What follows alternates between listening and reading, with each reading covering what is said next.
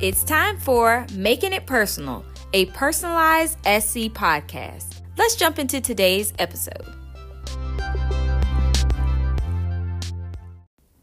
Hi, everyone. Welcome back and Happy New Year. It's your host, Carrie Fersner from the Office of Personalized Learning, and we have some very special guests with us today. My fellow coaches, Kristen Logan and Nadine Grow. Ladies, if you could just introduce yourselves to everyone and tell us a little bit about your professional background before becoming personalized learning coaches.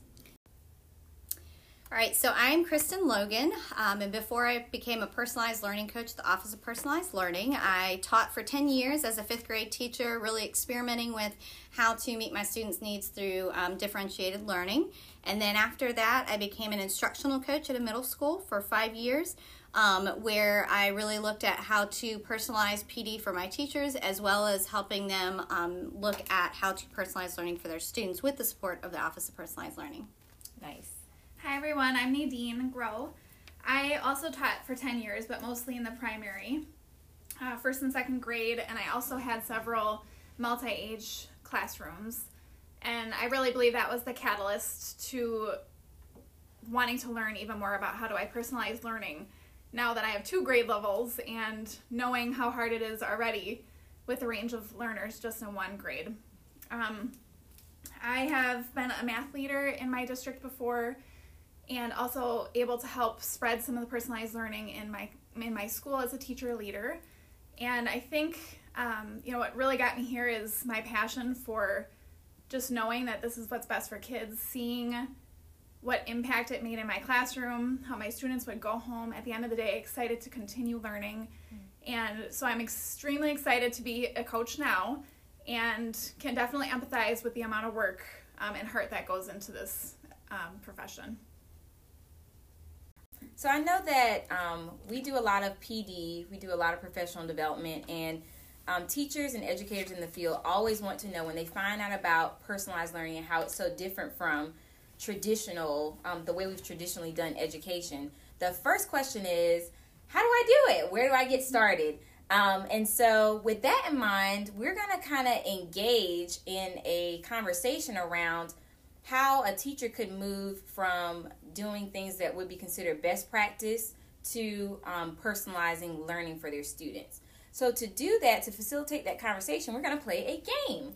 So, for those who are listening, we have a, a cup in front of us that has um, a bunch of strips of paper, and on those strips are um, various um, best practice, teacher best practices.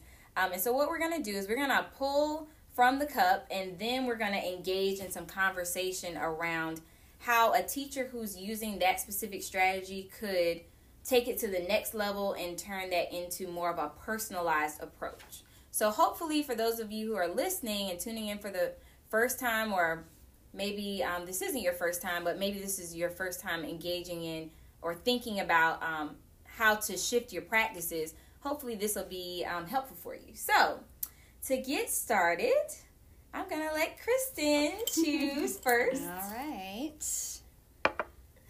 Okay, so it says end of lesson quiz or assessment done on the same day. Okay, so pretty much um, if you're a teacher, you have to give tests and quizzes and assessment. And assessment is kind of like the way that we can tell whether or not a student actually has learned what we've taught them. So um, I know when I was growing up, we had quizzes on Fridays. I mean, Friday was quiz day, and you knew that you had your quiz, and whether you were ready or not, I mean, it, you have to take it. So, how could a teacher who is, you know, used to just giving a quiz, putting in the grade book, and moving forward to the next lesson, how could they change that to more of a personalized approach? What do y'all think?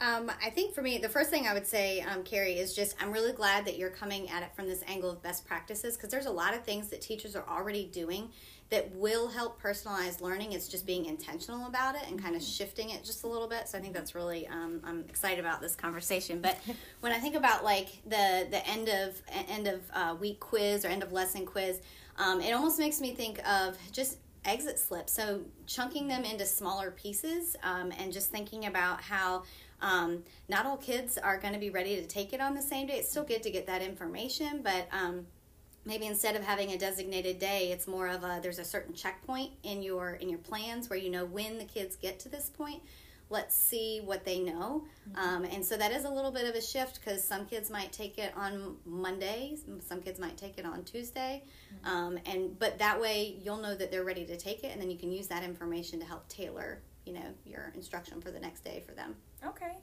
yeah i think that's important to know like mm-hmm. what is the purpose of the quiz mm. and it's not to catch them right mm. and not knowing it's really to know where to take them next. And I think it's incredibly important, no matter what we're doing, that we're using that to inform our instruction mm-hmm. for the mm-hmm. rest of the week, maybe for the month, um, and that we're using every opportunity that we can to learn more about our kids and how they learn and what they what they need. So that's where really analyzing the data instead of just taking it and sticking it in the grade book. Mm-hmm. Now going back and dissecting that a little bit and seeing where some of the gaps are or what learning the students already have um, in order to personalize their learning the next day. So I, yeah. I think that's really important.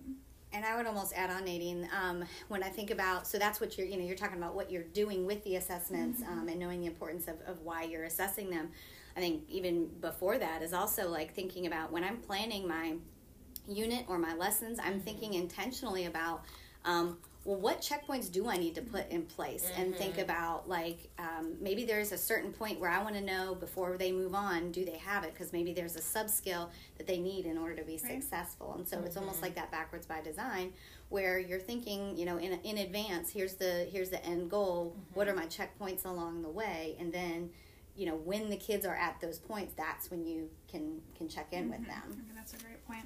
So what I'm hearing you guys say is that um, for me, if if I'm a classroom teacher, um, a subtle shift that I can make towards personalized learning in this particular topic would be to um, provide maybe a window in which my students may take an assessment or within my lesson structure maybe provide certain checkpoints so that I can check for understanding along the way um, instead of just you know waiting until the end to assess and then moving on. Mm-hmm. Mm-hmm. Yeah, I think that's great.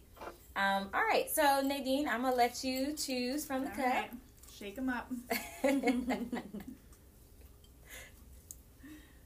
okay, so this one says class meetings and undefined homeroom time is something taking place in classrooms mm-hmm. already.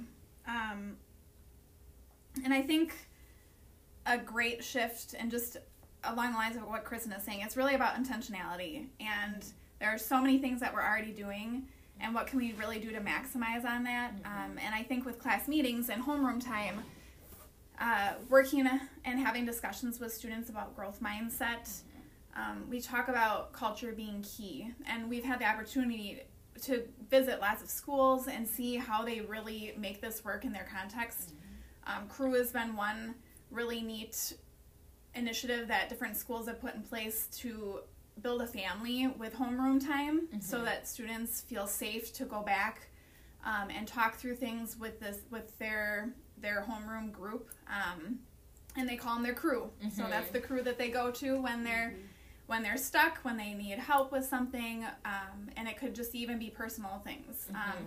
so i think that's really neat um, i think this is also a great time to set the expectations for the day. Mm-hmm. Kids can set goals. Um, it's an it's a great entry point, I think, into setting goals, and it mm-hmm. can just mm-hmm. even be maybe it's a behavior goal, mm. and that could even be um, how they're going to work on focusing in their attention a little bit more. Throughout the day, or maybe it's a goal of something an end product they really mm-hmm. wanted to get finished for the day. So mm-hmm. I think those are cool things to interweave, and then to follow up at um, with at the end of the day as well, and you can kind of celebrate some of the victories. Yeah, mm-hmm. I like that. Yeah, I'm thinking of um, specifically in the middle school that I worked in prior to this being in this role, um, and uh, they were wanting to phase in this idea of community meetings um, in the morning with their middle school students. Um, and they were thinking about um, the importance of the culture piece, like Nadine was mm-hmm. talking about, where if we're wanting to personalize learning and make it okay that everybody in our class learns in different ways um, at different paces, that really taking the time during community meetings to learn about each other and what is similar and what's different, learn to appreciate, and you know, um, you know, learn about you know um, patience and empathy, mm-hmm. Um, really providing that safe space.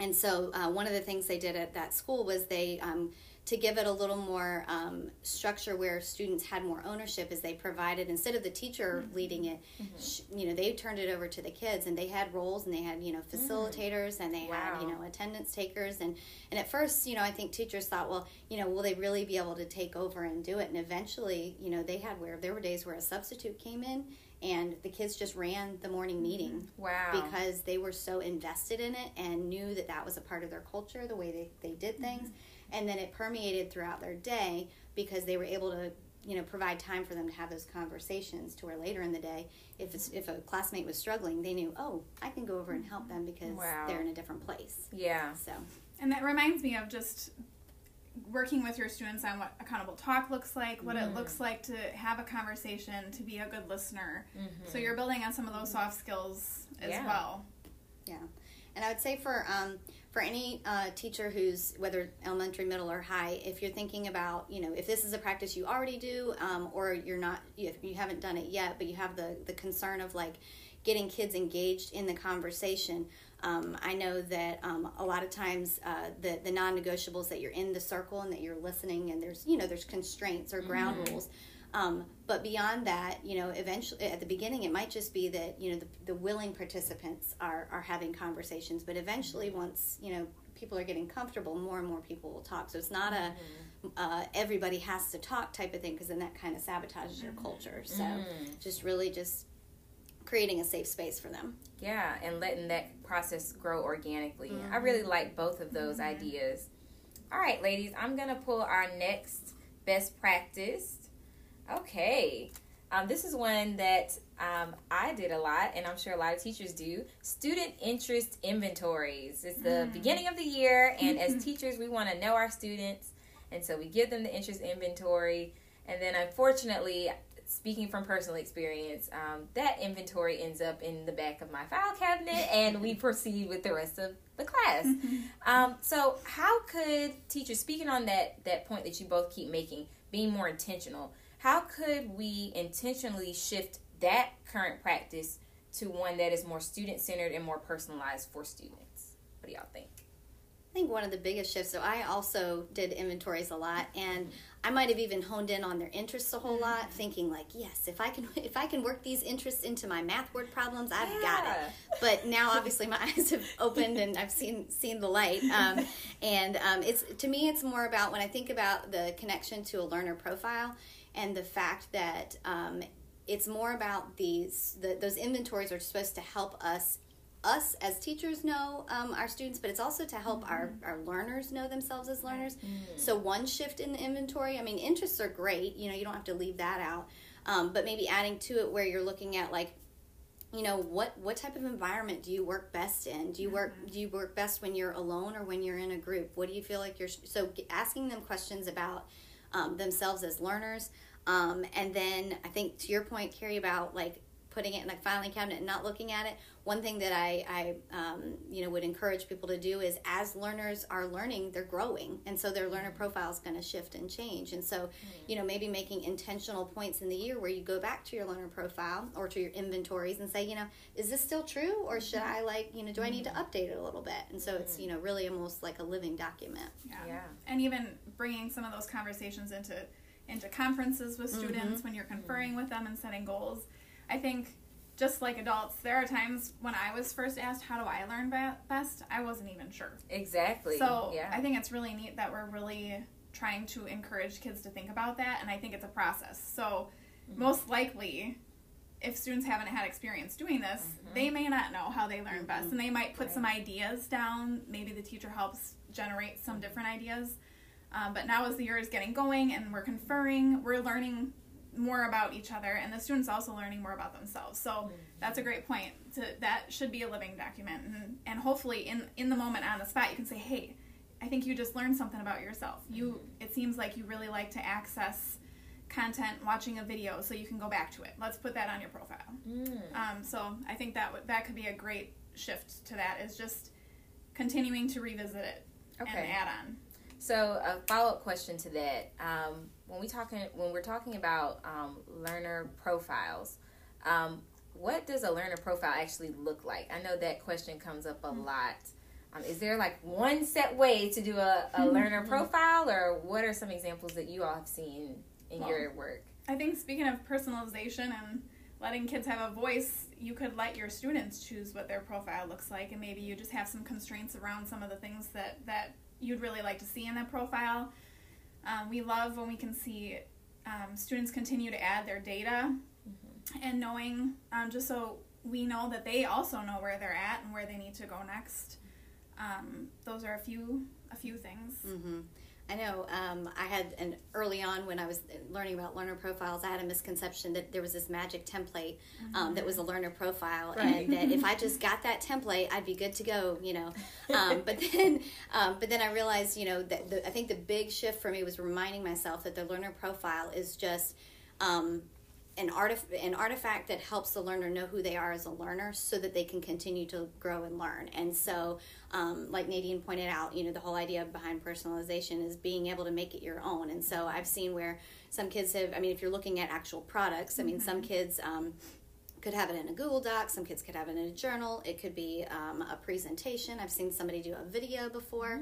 Um, so it really the format um, doesn't matter so, so much. But going to Nadine's point about um, making sure that if there are particular um, non-negotiables that you want in there, so that they can think about themselves as a learner, and so that the teacher also is aware of you know those, those things. Um, that that's okay to put those, and maybe you know maybe it's even um, you know um, good to have the kids help you brainstorm like Right. what should be in their learning profile, like what do we need to know about ourselves as learners. Um, so I think those could be um, some good shifts and ideas behind like what it actually looks like. Well, thanks, guys. We'll be right back.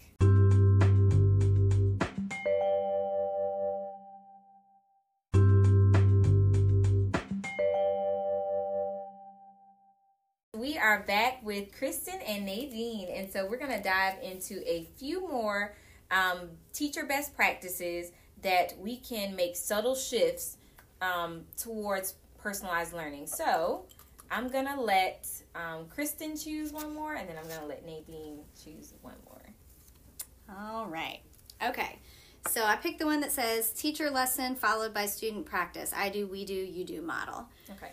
Um, so um, when I think about that one, um, it reminds me of obviously gradual release, um, the gradual release model, and um, that is definitely a best practice. So it doesn't when we talk about um, personalized learning, it doesn't mean that that can't work anymore or that you get rid of it. Um, And I think that was um, that's a potential misconception.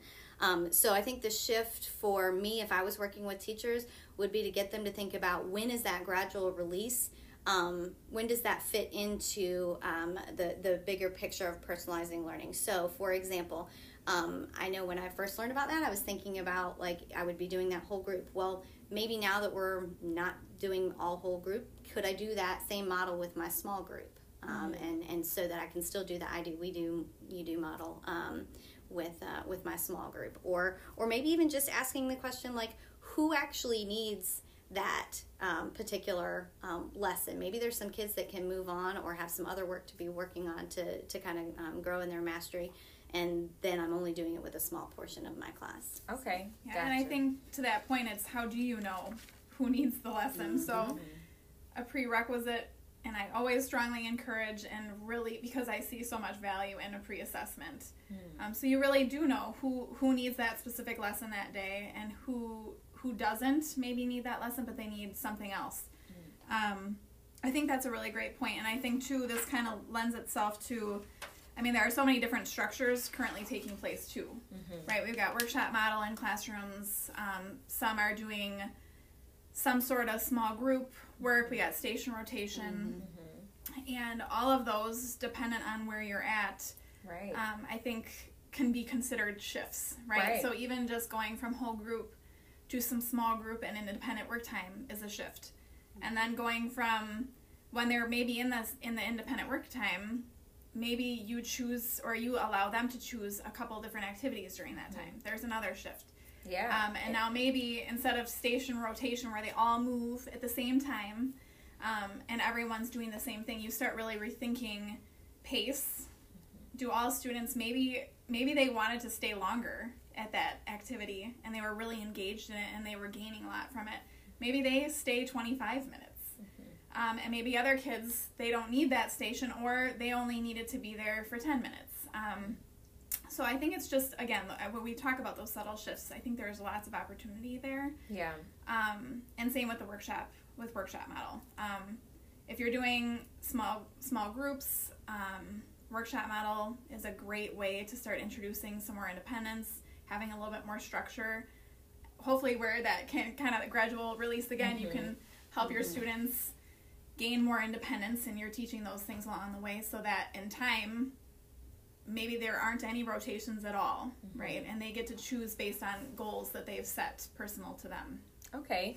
And and I like what you said about pace. I think another um, interesting strategy that we're seeing used a lot um, is teachers recording their lessons online and then mm-hmm. allowing their students to kind of access content and access um, practice resources at their own pace. Mm-hmm. Um, and so I think that paired with all the other things that y'all mentioned are great ways that a teacher can shift from just, you know, one lesson at the same time for every mm-hmm. student to more of a personalized approach. Mm-hmm. So I think that's great. All right, Nadine. Okay, so this one says icebreaker and get to know you activities and games. Okay. Uh, so one cool suggestion I think um, to kind of make this even more personalized and get them get uh, you know make it the most effective that you can would be to establish um, maybe a classroom why and allow mm. students to write their whys. Um, okay. We've actually had the opportunity to see this posted all over uh, Westview Elementary in Berkeley County is standing out to me. And it was very inspiring to see what students' whys are. And I think it was I think it's really, really neat that as teachers we rethink what, what is our why and what's our classroom why. Mm-hmm. Um, but then also letting kids know and have I mean it so when we go to and we think about student investment, which is really I think where we want that's what we want with personalized learning. We want mm-hmm. kids to be invested with their learning. We want them going home and being so excited about what they're doing that they want to continue learning. Now mm-hmm. they know how to learn and they want to they've thought of their own question to research, right? Mm-hmm. Um, I think this lends itself to that student investment. Yeah, I like that why um, challenge as a as a icebreaker and um, some other ones that I think about or some things that I think are important in terms of icebreakers is definitely not getting rid of them like we keep kind of saying um, right. Um, but it's more like shifting in how we use them and one thing I think about regardless of what icebreaker you use taking the time to debrief the um, the process and why you're doing that icebreaker mm-hmm. so the why you know breaking down and debriefing the why or like even if you're doing like a little mini design challenge and with the kids as an icebreaker to get them to to open up their minds and get their brains going still debrief that and talk about why that's an an important part of their culture or an important stepping stone for for what they might be doing. Um, and so just so they can see the how and the why um, behind their shared culture. Okay. Now i'm gonna go off the rails a little bit. Um, this whole conversation has made me think about something that we know to be very true um, of course, when we're talking about personalized learning with educators, most of our focus is spent on students, um, meaning youth and kids and children. But we also know that adults are learners as well. So we don't have this in the cup, but I'm just making this up. um, so, what do you think could be a subtle shift for a school or school leadership team who is accustomed to facilitating traditional professional development?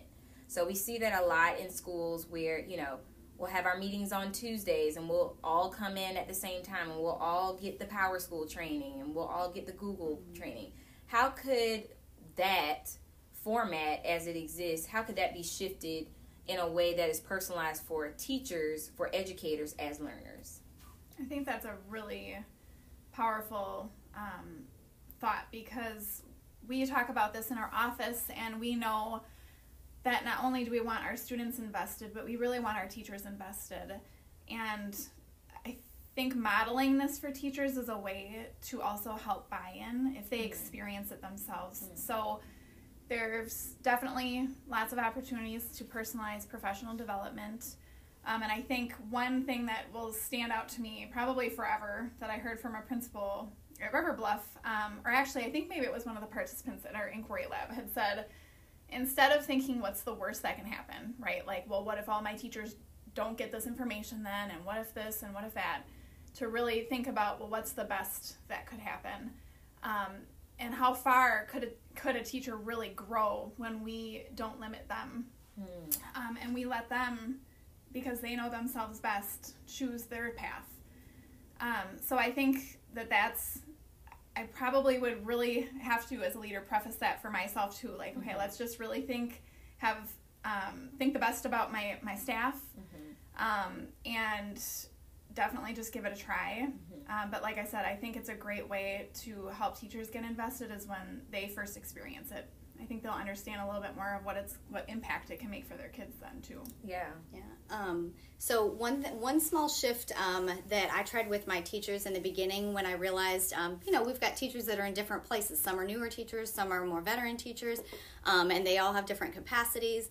Um, and so one of the things we tried, um, just a simple shift, was instead of having one PD that everybody came to, like either monthly or weekly or whatever it was, um, was we provided um, three options. Um, they were all in line with our, our school vision, though, so it's not like they were in polar opposite directions. But then they um, then they had a chance to choose which um, which area of focus that they wanted to uh, be a part of, and they had to commit to it for a semester. Um, and so then they became a little cohort that they you know came back and revisited with us um, each time and continued to grow and learn. And at the end, they needed to kind of share out um, with with everybody what their what their learning was from that um, from that small group. I've also seen um, where um, at a at a very you know advanced level where they create almost like a choice board um, for for you know teachers and say um, here here are some different things um, you need to get do five of them you know the must do you must do five of them um, and you can do more and I've seen it you know done that way. Um, I've also seen if, if schools are doing book studies already, if the book study lends itself to where um, you have, um, if there are sections of the book that are, again, aligned to sc- school vision and district vision, but just um, go on slightly different tangents where you could say, okay, um, if you're most interested in this section of the book study, um, we're going to form a little cohort and we're going to do some, you know, um, action research around this and so i've seen it done that way where like nadine's you know pointing out where the the teacher can really buy into what most matters to them but it's still tied to what the school is trying to work on um, so i think those are a couple different ways you know that you can go at it to try and shift it because it is really important that the teachers have that same personalized learning experience as well Yeah. Thank you, ladies, so much. Um. I really enjoyed this conversation. It was very rich. Um, before we go, though, could you all tell um, our listeners how they can contact you if they'd like to reach out? Uh, you can contact me through email or by phone at the office. Um, we would love to support you in absolutely any way. Uh, we've been happy to plan PD with people, um, work alongside teachers. Um, this truly is the work that we love, so don't hesitate to reach out at any point. Yeah, and if you need to contact um, me, my um, email is klogan at ed.sc.gov, and my Twitter handle's at keefs727. Um, so hopefully I will see you on there. All right, ladies. Well, um, we are done here, but for my listeners, we'll be back to close things out.